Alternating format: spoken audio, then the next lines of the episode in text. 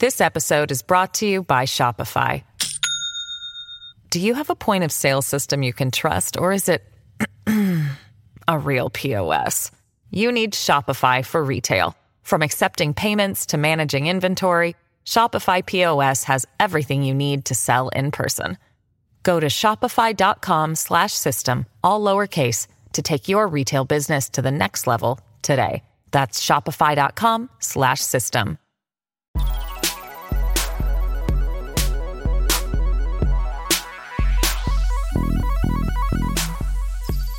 Hello and welcome to Oh God What Now? I'm Jacob Jarvis, enjoying hosting the show until Penny Mordaunt makes me join the army.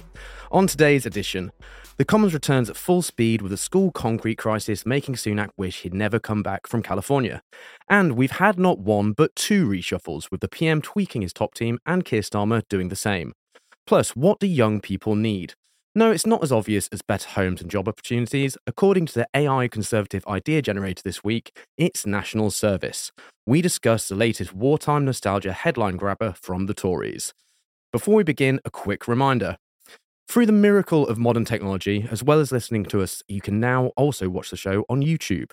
Just go to youtube.com forward slash oh god what now, and if you can't remember that, there's a link in the show notes too. Now, let's meet the panel. Ros Taylor needs no introduction, but she's an Oh God What Now mainstay, Bunker podcast regular, freelance editor, and a keen hiker. Hello, Ros. How are you? Hello, Jav. I think, uh, you know, the spirit is willing, but the flesh is weak when it comes to the hiking. but uh, thank you. And nonetheless, I like to be think of, thought of as such. Don't underestimate yourself. Uh, Ros, Jeremy Hunt has told us to brace for an inflation blip, a little blip. But he's insisted the plan to get it down is still working. Is he just setting himself up for more failure here when it inevitably doesn't work? Well, it's very hard to say exactly what's going to happen with inflation. Uh, the Bank of England says it's going to fall to 5% by December, but the Bank of England has been wrong consistently a lot lately.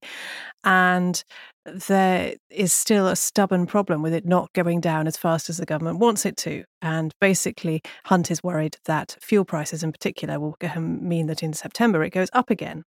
And then there's other stuff going on as well. Things like wages are going up.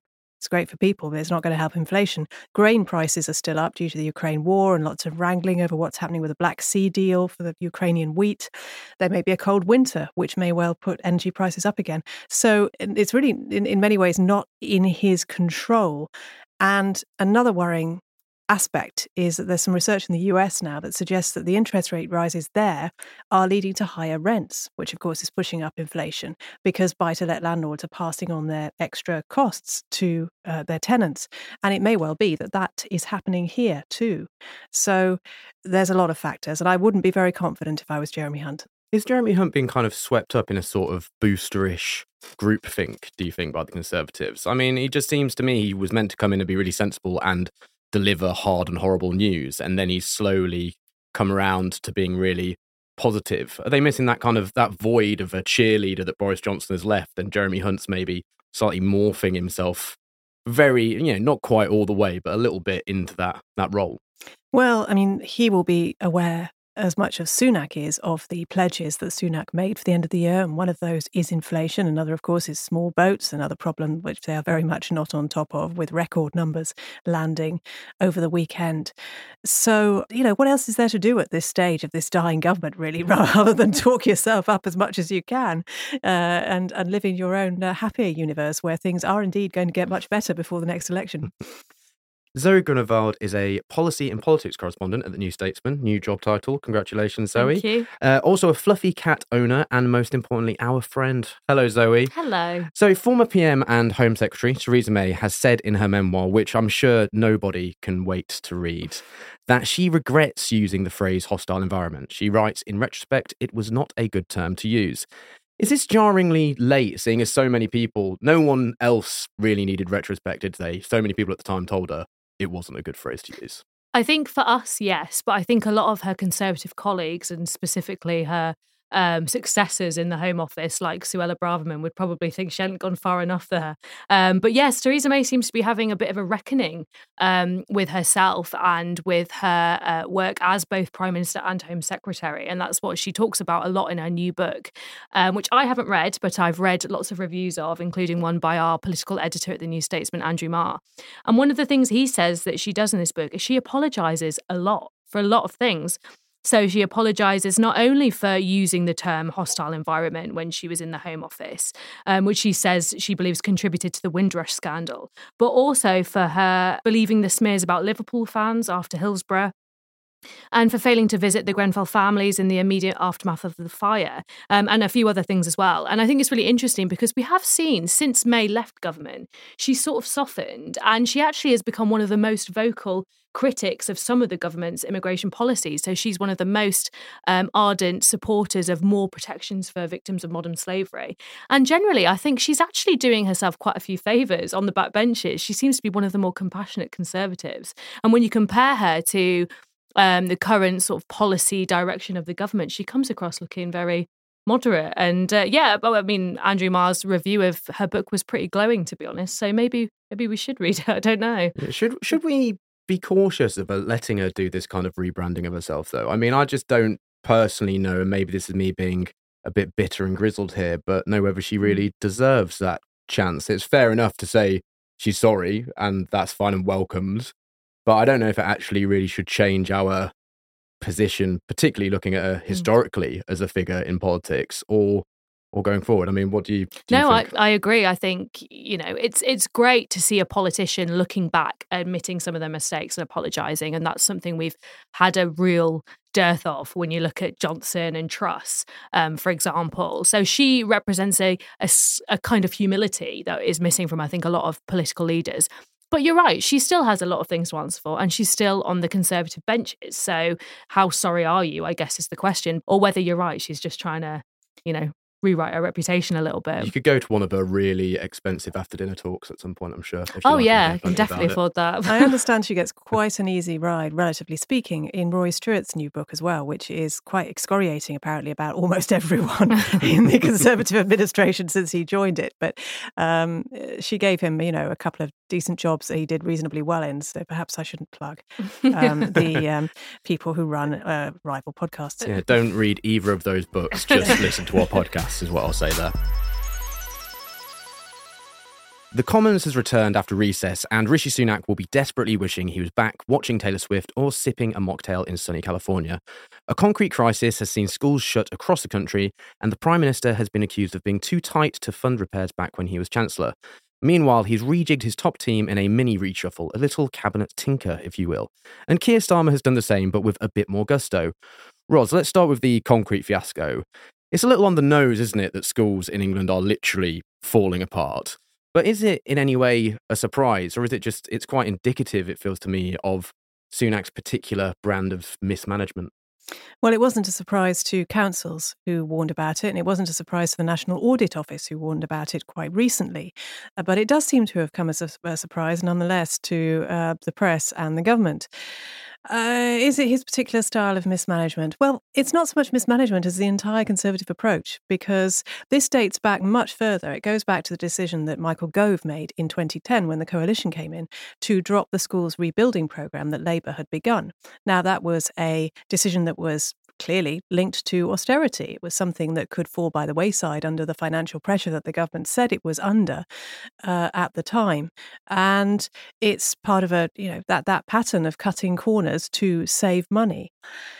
It's, I think I'm I'm just super incredibly grateful today that my kids are able to go back this week and the fact that I'm incredibly grateful that my kids can go back to school this week without them returning to home learning or being shoved in a shipping container or what, whatever whatever else emergency measure is being made is, as you say, testament to the state this country is in. And I was particularly struck when I was uh, doing a bit of extra research today looking at a new sports centre that Winchester College, which is uh, uh, Rishi Sunak's alma mater, major new sports centre, uh, begun during lockdown. Uh, it's nearly finished now. The roofs are on. There's uh, new squash and fives courts, and those squash and fives courts have underfloor heating. It's you know cost uh, millions and millions of pounds, and all funded thanks to tax-free donations Hmm. uh, to the charity that is with Winchester College. So yeah, I'm angry. Hmm. Yeah, I mean, I, I don't think I knew what squash was when I was at school, but I suppose I, I grew up under Labour governments, and my school was nicknamed Shitty City, hmm. and it kind of vaguely did me all right. But there was never any consideration that it was genuinely dangerous to my safety. I mean, maybe there were a few bullies who were a little bit of a danger to my hmm. safety, but the physical structure of the school itself And was I, never I a can risk. assure you that squash uh, is a very sweaty sport in which you definitely do not need underfloor heating in order to practice. so, Education Secretary Gillian Keegan has also looked to kind of dodge blame for for everything. And after an interview with ITV, while still mic'd up, which barely I would say is kind of hot mic, it was just mic'd up. She's barely even finished the interview when she said it. She goes, "Does anyone ever say, you know what, you've done a fucking good job because everyone else has sat on their asses and done nothing? No signs of that, no." Which is just, I mean. It, I think it's really lazy to compare everything to the thick of it, but the thick of it wouldn't do that. The thick of it would have been at least more convoluted, and it would have needed for the drama there to have been a bit of pause where then they went, "Oh fuck, it was hot mic." Whereas this was just so quick turnaround, it was ridiculous. I mean, but on what she was saying, do any of their excuses whatsoever wash? You know, Sunak has spoken of numbers of rebuilds and refurbs, but nothing seems to add up as far as I can see. Mm. I mean, this was an off mic moment in a league with Gordon Brown and his bigoted, bigoted woman. Um, we know what happened after that, and John Major and his uh, bastards over Euroscepticism. And yeah, this one is going to go down in the. Probably it will be played back many, many, many times. Every single person asking Rishi Sunak, "Do you think Gillian Keegan is doing a fucking good job?" going to have a lot of fun at PMQs this yeah. week. Yeah. Um, do do any of their excuses wash? No. I mean, he'll argue that COVID has emptied the coffers and that we, that's why we haven't been able to repair schools. But as I mentioned earlier, the National Audit Office had warned that this was an urgent problem, and he was told that he you know, loads of schools needed to be repaired, and he only actually funded a quarter of the schools that needed repairs. It is a long pattern of under investment in buildings because it's an easy thing to let go. When you when you're under financial pressure or you want to cut taxes or you know, you're, you're you're instituting an austerity policy because people don't notice it happening until the roof starts falling in. Yeah. and it's it's it, it's something that just should happen in the background all the time automatically. And there shouldn't even be a question that when a school is uh, has this this particular kind of dangerous aerated concrete, or when a school has structural problems, that it is immediately repaired. It's a school, not a bloody church, for God's sake. I mean, we have charities that deal with churches that are falling down. Mm. This is a public institution where we all send our kids. It is a public responsibility to ensure that they're not a, that they're not a danger, and yet it has yeah been consistently cut back on. I mean, also just uh, on the political angle of them not seeming to see that if a kid gets injured in one of these schools and then it is determined that it's because the government was being Mm. too tight because the roof has fell in on a child. I remember Mm. many years ago when I worked for a newspaper being sent out to a school where a roof had fell in on a kid and it was it was massive. So many Mm. people focused on it. And from a purely cynical level, away from the fact that obviously that's fucking scary, horrible for the family, horrible for the child from them from a political angle it's like do you really want to get yourself in the position where you're you could have maimed children through your just complete negligence to schools it just seems to me Well, it's there's like no running, thought to it It's like running down the NHS. People are dying and have died in their tens of thousands, if not hundreds of thousands, because of the NHS's failures. But those people aren't really, you know, if a school, if a child fell, uh, died because the ch- roof fell in, you would at least hear about it. Mm. People die in the NHS all the time, and you don't mm. hear about it because of what the government has done. Mm.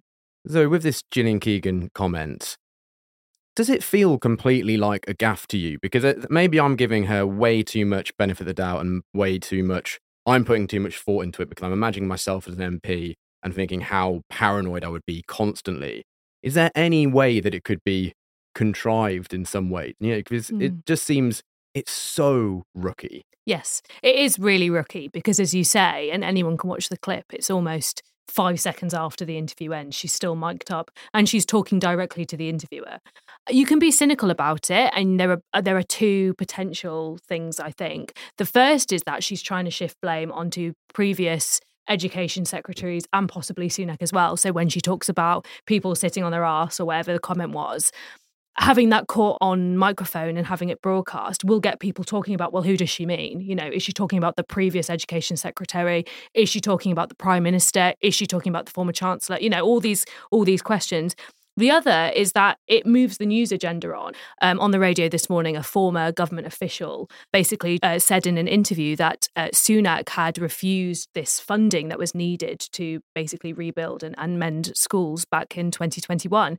Um, and obviously, that puts Sunak very much in the shit, to be frank. Yeah. So um, it's possible you could think, if you're being cynical, that she was trying to move the, the agenda on from that particular comment. But I mean, I think it doesn't reflect well on her what was said. People will listen to that and think, you want us to pat you on the back for doing a good job when ceilings could be crumbling on our children's head. No. And I think if it was deliberate, it would be a bit more nuanced than that. I think what it was, and, and Ros, we were talking about this earlier, you were saying she's tired. She's probably feeling really annoyed. You know, she's not been education secretary for that long, and there have been multiple education secretaries in the last year alone. Um, and probably, yeah, feeling a bit like, why is this all my fault? And I don't think you really can get away with that when you're education secretary. Yeah. I don't think people will have much sympathy for it, but I think she just had a very bad lapse of judgment. Politically, looking at Sunak here, you mentioned it throws him in the shit completely, and Gillian Keegan maybe has been a bit of a a meat shield there to some extent. Does it feel like he's hit a, a low here, though? Does it really, can it hurt him that much more? Is he sort of bottomed out on how popular he is, or is there, has he not quite got there yet? Uh, it just feels like it gets worse and worse for the Conservatives. And as you were saying before, you know, there's really no more visceral representation than the state that the Conservatives have left the public services in. So, you know, you you wonder how it could get worse for Sunak. And unless there was an actual disaster and it happened, then potentially not. But I just think we're going to see this story rumble on and on. We still don't know the full extent of how many schools are affected. There's also um, evidence that hospitals are affected, other public buildings have this aerated concrete. So this story is going to rumble on and on. And when it's finally revealed just how many buildings are in trouble, just how many times the government missed an opportunity to pump money in and to sort this problem out, it's going to get worse and worse for Sunak. And I think he's basically gifted a new attack line to Labour, which is this man would have let ceilings fall on your hmm. children's head. Ros, we're going to talk about reshuffles in a moment, but does this crisis kind of also sum up why there's such an issue with the amount of cabinet movement there has been? Because you say this has been a sort of slow creep of them grinding stuff down. And one part of that is they can shift responsibility onto more and more people behind them. But another thing is they seem to kind of just lose track of jobs they were doing and how that might affect them in the future. Sunak really here maybe has been hamstrung by a decision he himself made while doing another job not not very long ago. Yeah, I it's just very difficult when you're constantly changing jobs to actually get on top of your brief and understand it you know, if, if somebody in the public sector or in the corporate world changed jobs eh, as often as the cabinet do, it would just be completely unsustainable. And yet they're supposed to just slot into these jobs immediately and, and be on top of their of their brief. And that makes it impossible for them to argue for the priorities that their department has because they haven't got time to work out what those priorities are. In addition, because of the political uncertainty and the kind of mad political world that we've been living in for the last couple of years, they're constantly jostling for preferred preferment. They're constantly got an eye to their personal advancement, mm. where they are in the pecking order, uh, who they're backing next, who's in, who's out. And that's going to take up their time uh, when they should be actually running a department. So the pressure of time and, and the pressure is, is just too great for them to be able to do their jobs properly. Well, well, going on to people who can't do their their jobs properly, let's talk about those changes. So there's that urban legend that goes in a major city, you're never more than six feet away from a rat. And if you're Grant Shapps, you're never more than five minutes away from a new ministerial role, it would appear. A senior Tory reportedly said his appointment is like letting a child into the nuclear bunker and encouraging him to play. Are you in equal measure sad to see Wallace go and baffled to see Shapps put into the role of Defence Secretary? Well, I'm not going to bat for Wallace. I don't think he was half as wonderful as people no. seem to have said he was. He was just halfway competent, which is yeah. quite rare in he's this government. He's more wonderful than yeah. everyone else.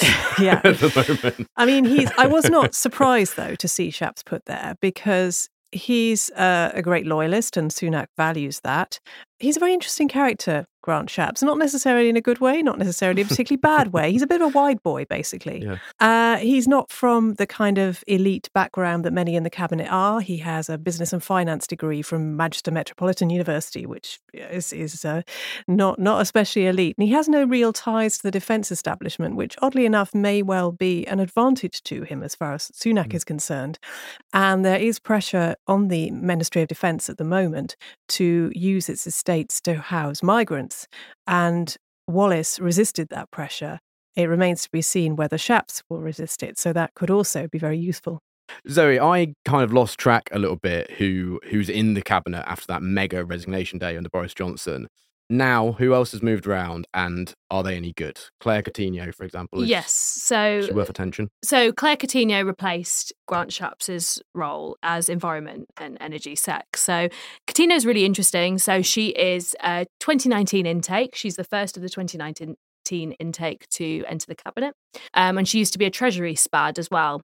And what is interesting about Coutinho is that she is also a One Nation conservative, but she's a Sunak loyalist.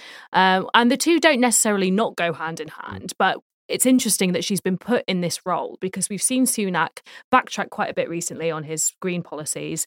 Coutinho, when she was elected into government, her maiden speech was all about the environment and renewables, and she described her East Surrey constituency as the lungs of London.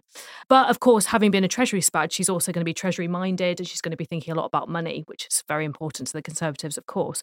So this is an interesting role for her because how will she tread that very strange line that Sunak has created of going along with net zero, but being slightly skeptical of green policies? Whilst maintaining the um, economic cost and risks of certain policies. She'll have to do that. So that's a really complicated. It seems like a weird job to give to a mate. Basically, mm. I'd be quite pissed off if my mate gave me that job, which was essentially putting me in a really annoying tightrope walk. It's almost as if he's been like, I have a lot of faith in you and you're going to prove yourself in this very difficult role. And people are already saying, could she be the next leader of the Conservative Party? Because she's sort of been propelled quite quickly to this position. So um, she's definitely one to watch.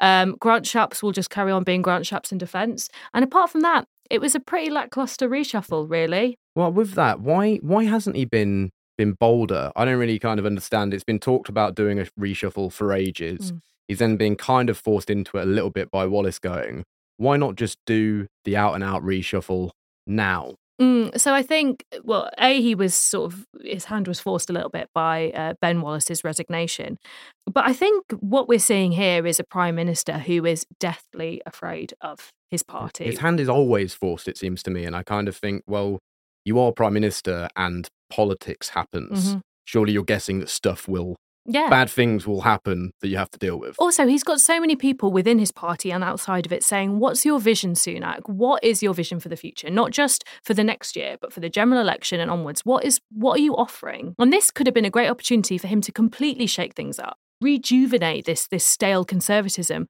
But he's so afraid, I think, of provoking more conservative psychodrama people might say he's being cautious or he's sticking with what works. And he'll probably argue that there's no point um, switching things up too much when there's so many serious issues at hand that won't be fixed by just moving people in and out of government. And, you know, you can see that there's an appetite from the public for stability to have those same faces in. We saw so much churn. But I think people are now looking at Sunak and thinking, does this man have any vision? Yeah. And I think the fact that he's refused to do a, a, proper reshuffle when he had the opportunity to is now making people think, well, he's too weak to have a vision. He's just. it seems know, like his vision is if it's broken, don't fix it. Yeah. Oh, yeah. Which yeah. seems really, really. Because you might break it even more. Even more. Yeah. Yeah, exactly. Uh, what about the Labour side then? What were the big surprises there? So this was a much more assertive reshuffle from Starmer. So he's very much trying to get his influence and that this Blairite influence over the party and purge a little bit more of the soft left. So I think there were two major surprises. Um, the first was the promotion of Angela Rayner. So there was lots of briefing coming out prior to this reshuffle that Rayner might be in trouble.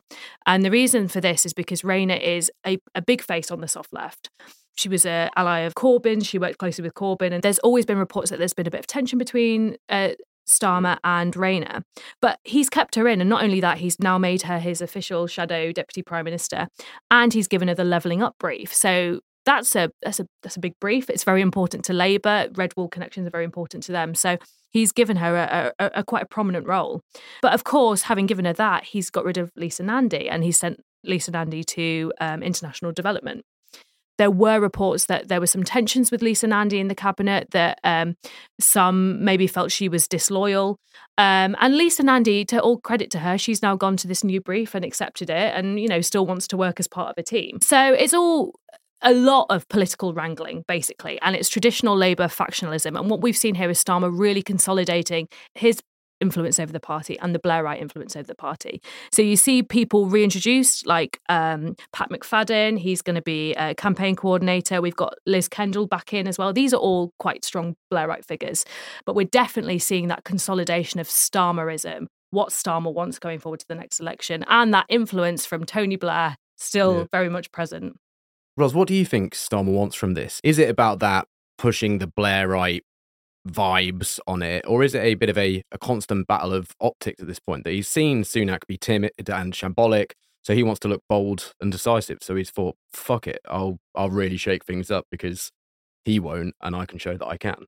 I think it's less optics than wanting to get a new shadow cabinet in place well ahead of the next election. I mean, obviously, we don't know exactly when it's going to be, um, Alexandra Andreou, who I was talking to on Start Bunker Start Your Week this morning, thinks it's going to be the spring. Um, I would love to see it in the spring, but I fear it may not be until later in the year.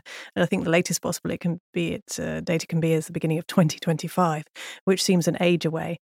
But what this means is that the whole shadow cabinet has the time to bed in, whereas the contrast with Sunak is that he's you know done a mini reshuffle, but he's obviously planning to do another reshuffle again closer to the election. That means that whoever, for example, might be Home Secretary instead of Suella Braverman will be landed with uh, that extremely difficult brief and not really be on top of it. So that's an advantage.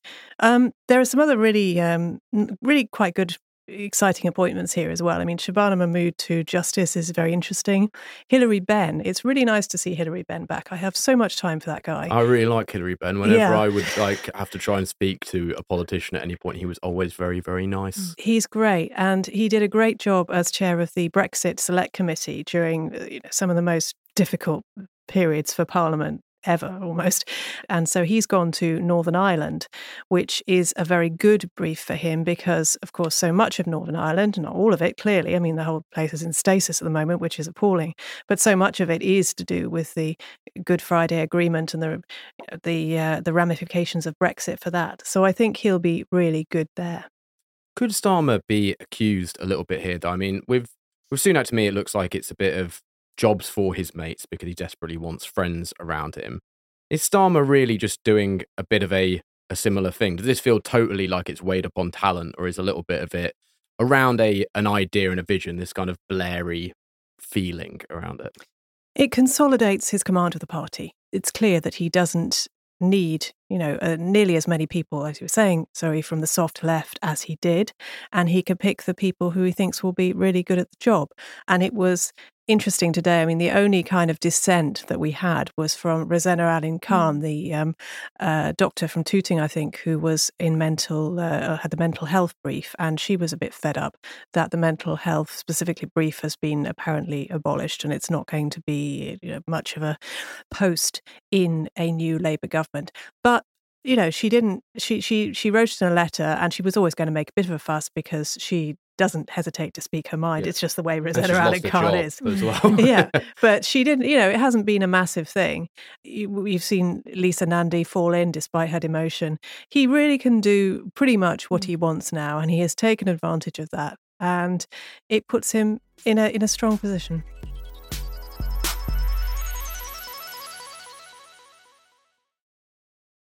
This episode is brought to you by Shopify. Do you have a point of sale system you can trust, or is it a real POS?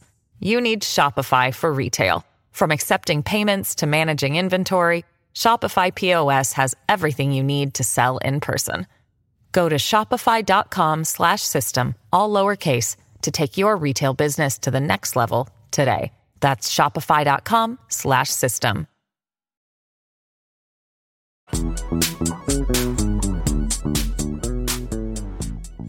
Next up, time to choose our hero and villain of the week. Ros, who's been your your hero and who's been your villain this week then? Well, my hero or heroes are UK bees and wasps. And bear with me because I know Yeah. Zoe is not the biggest fan of It's, wasps. it's a really tough sell for wasps, I think. but there is unfortunately an alien predator moving into the country from, I'm sorry to say, Europe. Um, the Asian hornet, which is Coming over here and stealing our hives. well, yeah, it's coming over. It's starting to to build nests in various counties in the south of England, and it, it does terrible things to bees and wasps. There's a terrifying video on the BBC website which shows an Asian hornet literally tearing apart a wasp, and you have to feel some compassion for the wasp because it had no chance.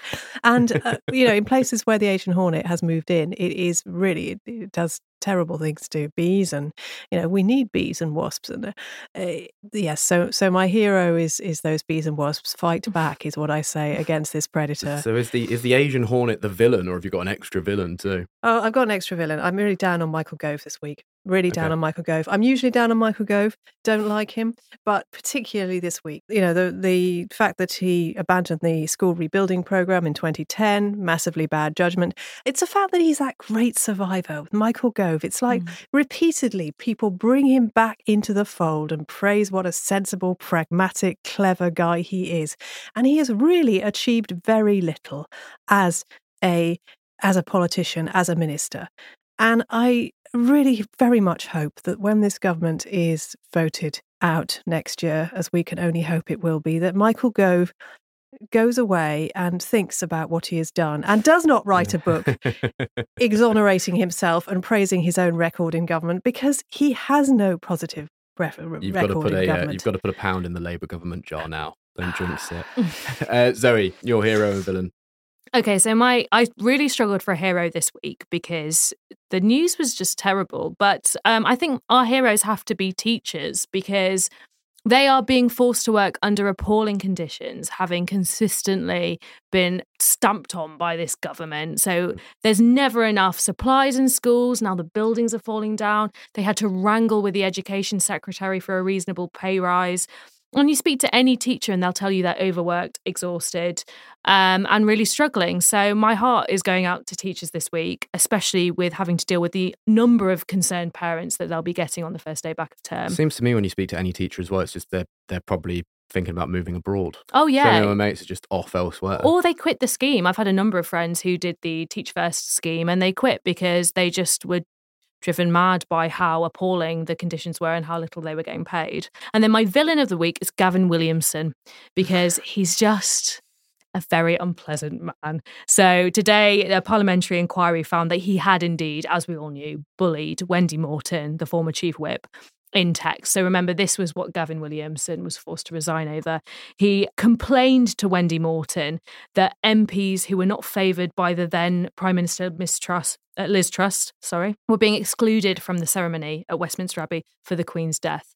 Um, in one text, he t- told uh, Wendy Morton that there is a price for everything and that excluding MPs was very stupid. Also saying, also, don't forget, I know how this works, so don't piss me about.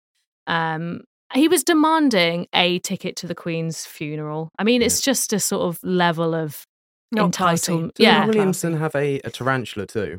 Yes. Yeah, fuck him. He has a spreadsheet and a tarantula Too weird. and a ticket yeah. to the Queen's funeral. Yeah, it's terri- terrifying there. Right, I, I've got to pick. I'm going to go teachers there, and I'm going to go Gove for villain actually because I think Williamson is an accepted villain. He's always a villain. basically, villain. whereas yeah. Gove, people seem to treat him like he's a bit of a a fun time guy, which he shouldn't get treated like. Mm.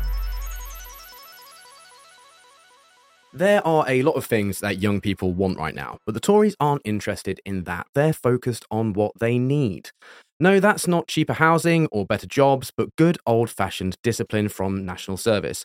According to ex magician's assistant, former Splash contestant, and once Navy reservist, leader of the House of Commons, Penny Mordaunt.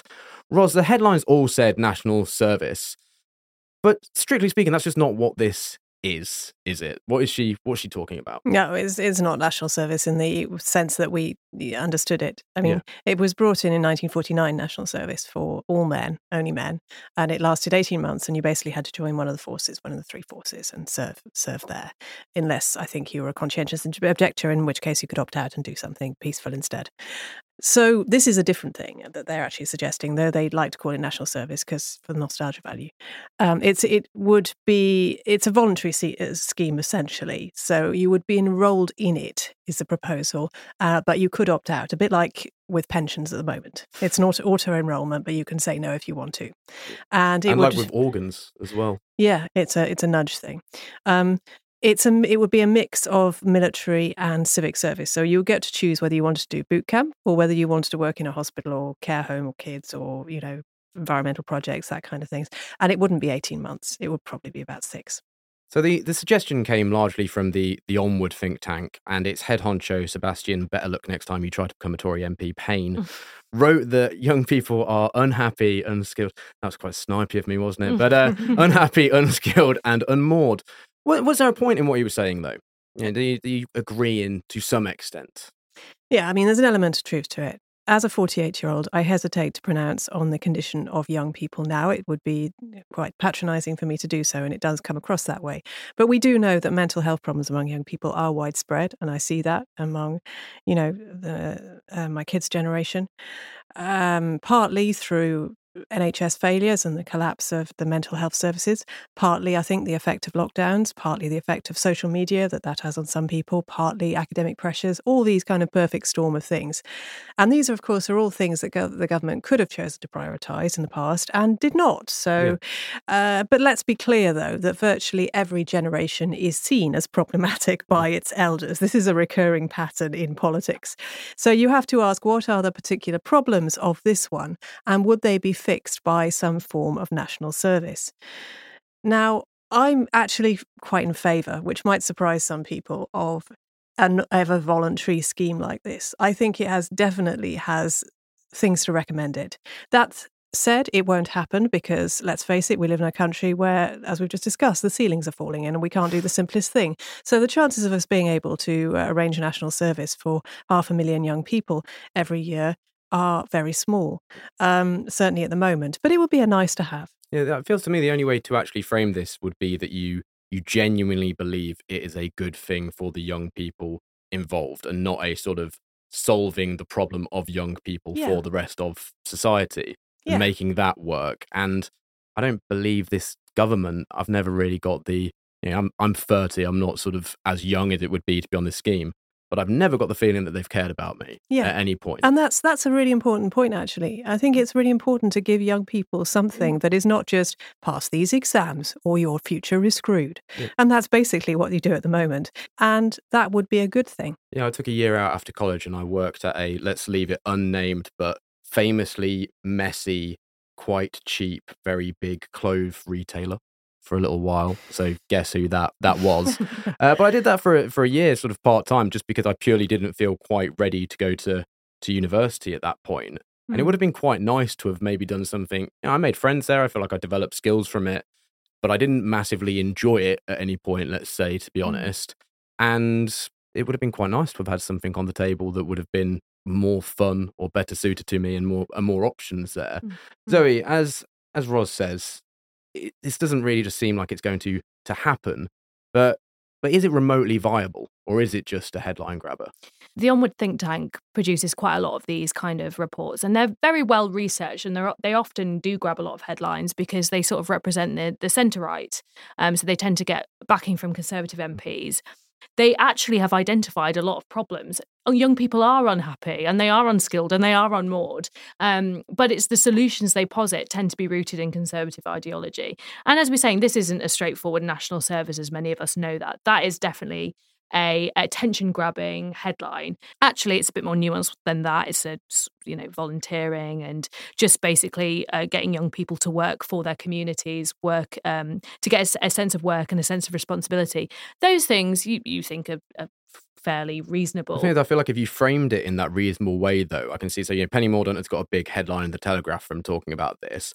But if you'd framed it in that reasonable way you've just described it, and you're a Labour MP who said it, Mm. it would be Labour MP comes up with woke scheme to give kids a jolly Mm. for a year. Oh yeah, uh, that taxpayers have to Like, foot yeah, the bill for. Yeah, jollies. Yeah, absolutely. So I think there is definitely a sense of appealing to those um, conservative voters who feel that young people have lost a sense of patriotism and tradition, and you know respect for their community, respect for their elders. Um, is this sort of scheme viable? Probably not. Um, it, they estimate it would cost up to 1.3 billion. Um, so, I mean, I- do think they this report has identified a lot of issues. You know, problems with um, young people's mental health, young people's connection to the community, but the solutions it posits, the way it presents them, you know, it's it's not necessarily going to get young people on board. And as you say, there are so many other reasons why young people are struggling. So I mm-hmm. think if you want to make young people feel like they have a stake in society, the first thing they you need to do is sort out things like housing, jobs, wage growth, things like that, um, skills, apprenticeships, etc. Those are all the things that make young people feel inspired and like they want to contribute. the solution in front of me seems obvious. Though a whole big society thing that you get the older kids to fix the roofs for the young kids and just do it like that. It can be secular. That can save us money. The scheme pays for itself. Kids are looking after each other. They're learning to Anyone could fix a roof. So easy. Yeah. The other day, just saw a bit of roof falling off. Thought I'd go up there, fix it. Yeah, put put me in a blue tie, and I'll be in the cabinet in a week. I reckon. So, uh, Ros, one thing that I find strange about this always, well, it's always why don't we get the young people doing something? But it feels like it wasn't too long ago that over 50s were being told to literally get on their bikes and deliver food. Why should a scheme like this just be sectioned off to to one demographic? Why is this not something opened up where you know we could use this as a way to bring people back into the workforce who've maybe become de-skilled after a bit of time out or whatever it might be. But there's there's all sorts of reasons why this scheme, if you put it forward in a positive way, could appeal to you no matter what what your age might be. Yeah, the over 50s idea that Mel Stride was touting so proudly is, is of course, to get them to uh, back in the workforce and uh, out of early retirement and uh, earning money and paying taxes. So that was a slightly a slightly different proposition. But I entirely agree that it would be great to extend volunteering schemes because people do actually love volunteering schemes. The number of people during COVID who signed up for the uh, volunteer force and did things like volunteering at vaccination centres and food parcels and all that sort of thing. It's it's something that people will actually do when they're asked mm. and given a structure and people and given options and it's clear and signposted to things that useful things that they can do. But we should also bear in mind that older people often don't have the options and the freedoms that younger people do. I mean, they may not be able to move around the country. They may have caring commitments that they already have. You know, many older people, late middle aged, early elderly, are caring for their spouses or their own parents or, or still their kids. And that takes up time on top of their day job. Or perhaps they're on an NHS waiting list and therefore not in a condition really to, to mm. volunteer. You know, you've, you've spent a lot of time researching World War nostalgia, and this to me, a lot of it kind of feels a bit along that. But do people misremember what national service was was actually like for the people who did it? I mean, there's there's an element of that going on. There's, there's sort of the idea of yeah, uh, that's very prevalent around ideas about the Blitz and the Second World War. That there was a social solidarity, uh, that there was a breaking down of class barriers, all that stuff about the Queen Mother looking out from a bombed bit of Buckingham Palace and saying, "Oh, now I could look the East End in the face."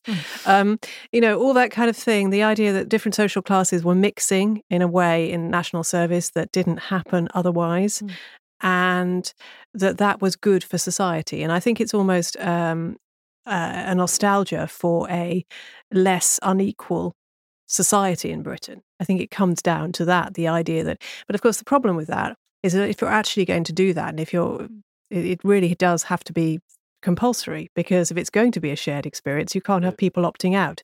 So this is a problem which the authors of the report acknowledge. You know if you're if you're going to have a generational shared experience you really have to make sure as many people as possible do it um, or it's not a generational shared experience. It seems to me also it, it means that any scheme like this has to have a, a longer a longer tail to it as well. Because particularly as younger people to me seem to be being younger for longer because they're not getting that, that kind of access to, to capital or buying houses and they've been sort of infantilized for a for a lo- much longer period of time. So yeah, this might help you out for for two years, but then for a lot of people going to university, does that say already going to education? There are scenarios in which people get thrown into where class boundaries to an extent can yeah, I'm sure elite universities, perhaps mm. not. I didn't go to an elite university, so I wouldn't know. But you know, that felt like it broke that down a little bit. But there's a short termism to this, isn't there, as well? Just a scheme would have to be then backed up with a kind of encouraging people to have a further commitment. Maybe say perhaps you do the scheme and then you become a a senior person overlooking the scheme or something like that. Maybe. I mean, maybe not. Maybe I, I'm, I'm not sure that you necessarily need to do that. Six months is about the right time. Gives yeah. you a chance to kind of get into a, whatever you're doing and actually feel that you're on top of the job that you're doing, and you might begin to understand it and perhaps enjoy it and make friends and so on. But I think that I think there is an interesting point there, which is the the point of this paper was that young people are feeling unhappy and they're unskilled and they're unmoored. So you give them this this opportunity for national service, but then what happens after it? I mean, do those skills then count towards their CV? Do mm. employers hire on the back of those? Do they then have a stake in their society? Will they still feel happy year, five years on. You know, there are still fundamental issues that are affecting young people. And this scheme wouldn't fix those things. People are still going to struggle to buy houses. People are still going to struggle to get a job out of university. People are still going to struggle with a number of things that are facing young people. So I'm not sure how a national service or a volunteering or an extension of a volunteering scheme would actually fix any of those problems in the long term. It seems, as you were saying, quite short termist. What would your dream plan for the youth look like, though? Um, more housing. um, I mean, I think young people just need much more support and I think they need more civic engagement at school. So I would like to see um, lessons on citizenship and politics much younger. I would like pe- young people to feel like they have more of a stake in government and community. Things like youth parliament is a really interesting initiative, and I wish it could be rolled out on a on a larger scale. I mean, I'd never heard of it when I was at school. If I had, I'd probably have desperately wanted to do that. It's exactly the sort of thing that precocious 13 year old me would have been dying to do. Um, but yeah, I mean, more generally, we need much better mental health care in schools. I think one of the things Labour's proposing is to have mental health champions in schools. Kids are really struggling with feelings of loneliness, uh, mental health disorders, eating disorders all that have worsened and been exacerbated since COVID, since social media has been much more prevalent. So I think all those things need much more investment. Um, and of course, the, the longer term problems like housing that I've alluded to. Uh, what about you? Well, I would like a national expensive scheme. I'm not sure, you know. I think if it's a, it is a billion, it's actually not that much in the big scheme of things. A billion, and while I agree it's not, not a priority at the moment in the state the country is in, I think it would be a nice to have. I think it would be really good to have, you know, a few weeks residential, two or three weeks, and then the chance to either help out in your community if you wanted to, if you wanted to stay there, or the chance just to go somewhere else. Getting, as I say, people away from what they know and into something new can be really powerful. You know, it sounds very kind of motherhood and apple pie, but yeah, my kids are both in scouts in various levels, and the scouts has been amazing for them. It's just been, especially over the last few years, what they've been through. The ability, what they do there, and the things they learn, and the ability, and how much they enjoy it. And the fact you can go away for a week and not be able to use your mobile phone is actually really good. Yeah. I know that sounds terribly parenty and you know, but it actually gets them out of, you know, that that mm. frame and that that mental space and into what is happening around them. And I would love to see a bit more of that going on. I think at any age just being able to have a week of not using your mobile phone is very good. But please everyone keep using your mobile phone to listen to this podcast as I, as I hope you are right now.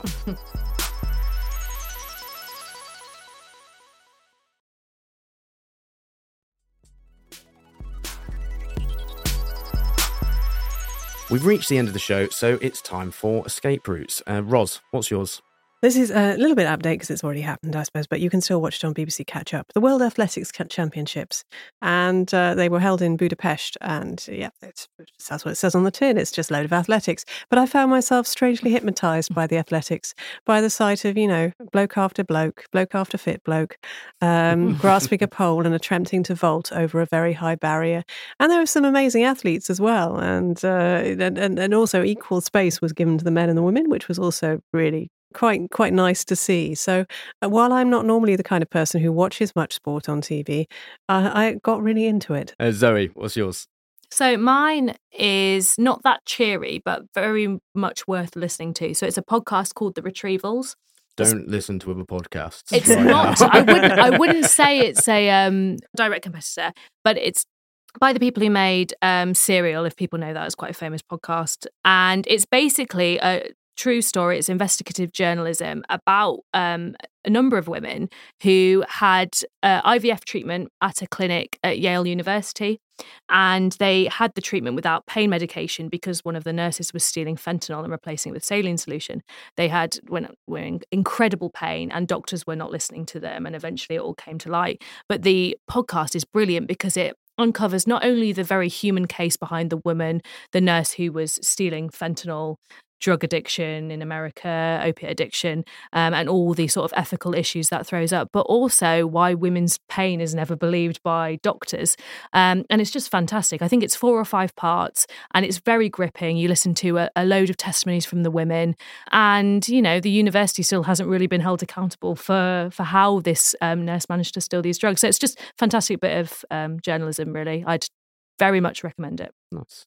Uh, mine is the The Sopranos, which is I'm really, really, really late to it, but I always just thought there's loads of episodes of this, and I just don't care, and I'm not going to find the time to watch it. I've started watching it, and predictably, it's really, really, really good. Mm.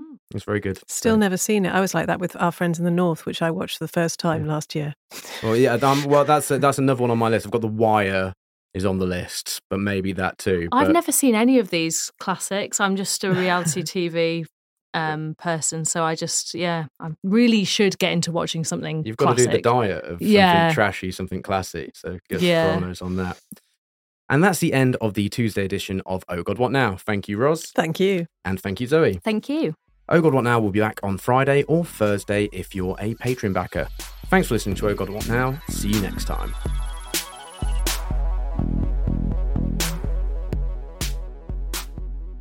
Oh God, What Now is presented by managing editor Jacob Jarvis with Zoe Grünewald and Ros Taylor. Audio production was from me, Robin Leeburn. Producer is Chris Jones. Our group editor is Andrew Harrison. Art is by Jim Parrott, social media by Jess Harpin, and Oh God, What Now is a Podmasters production.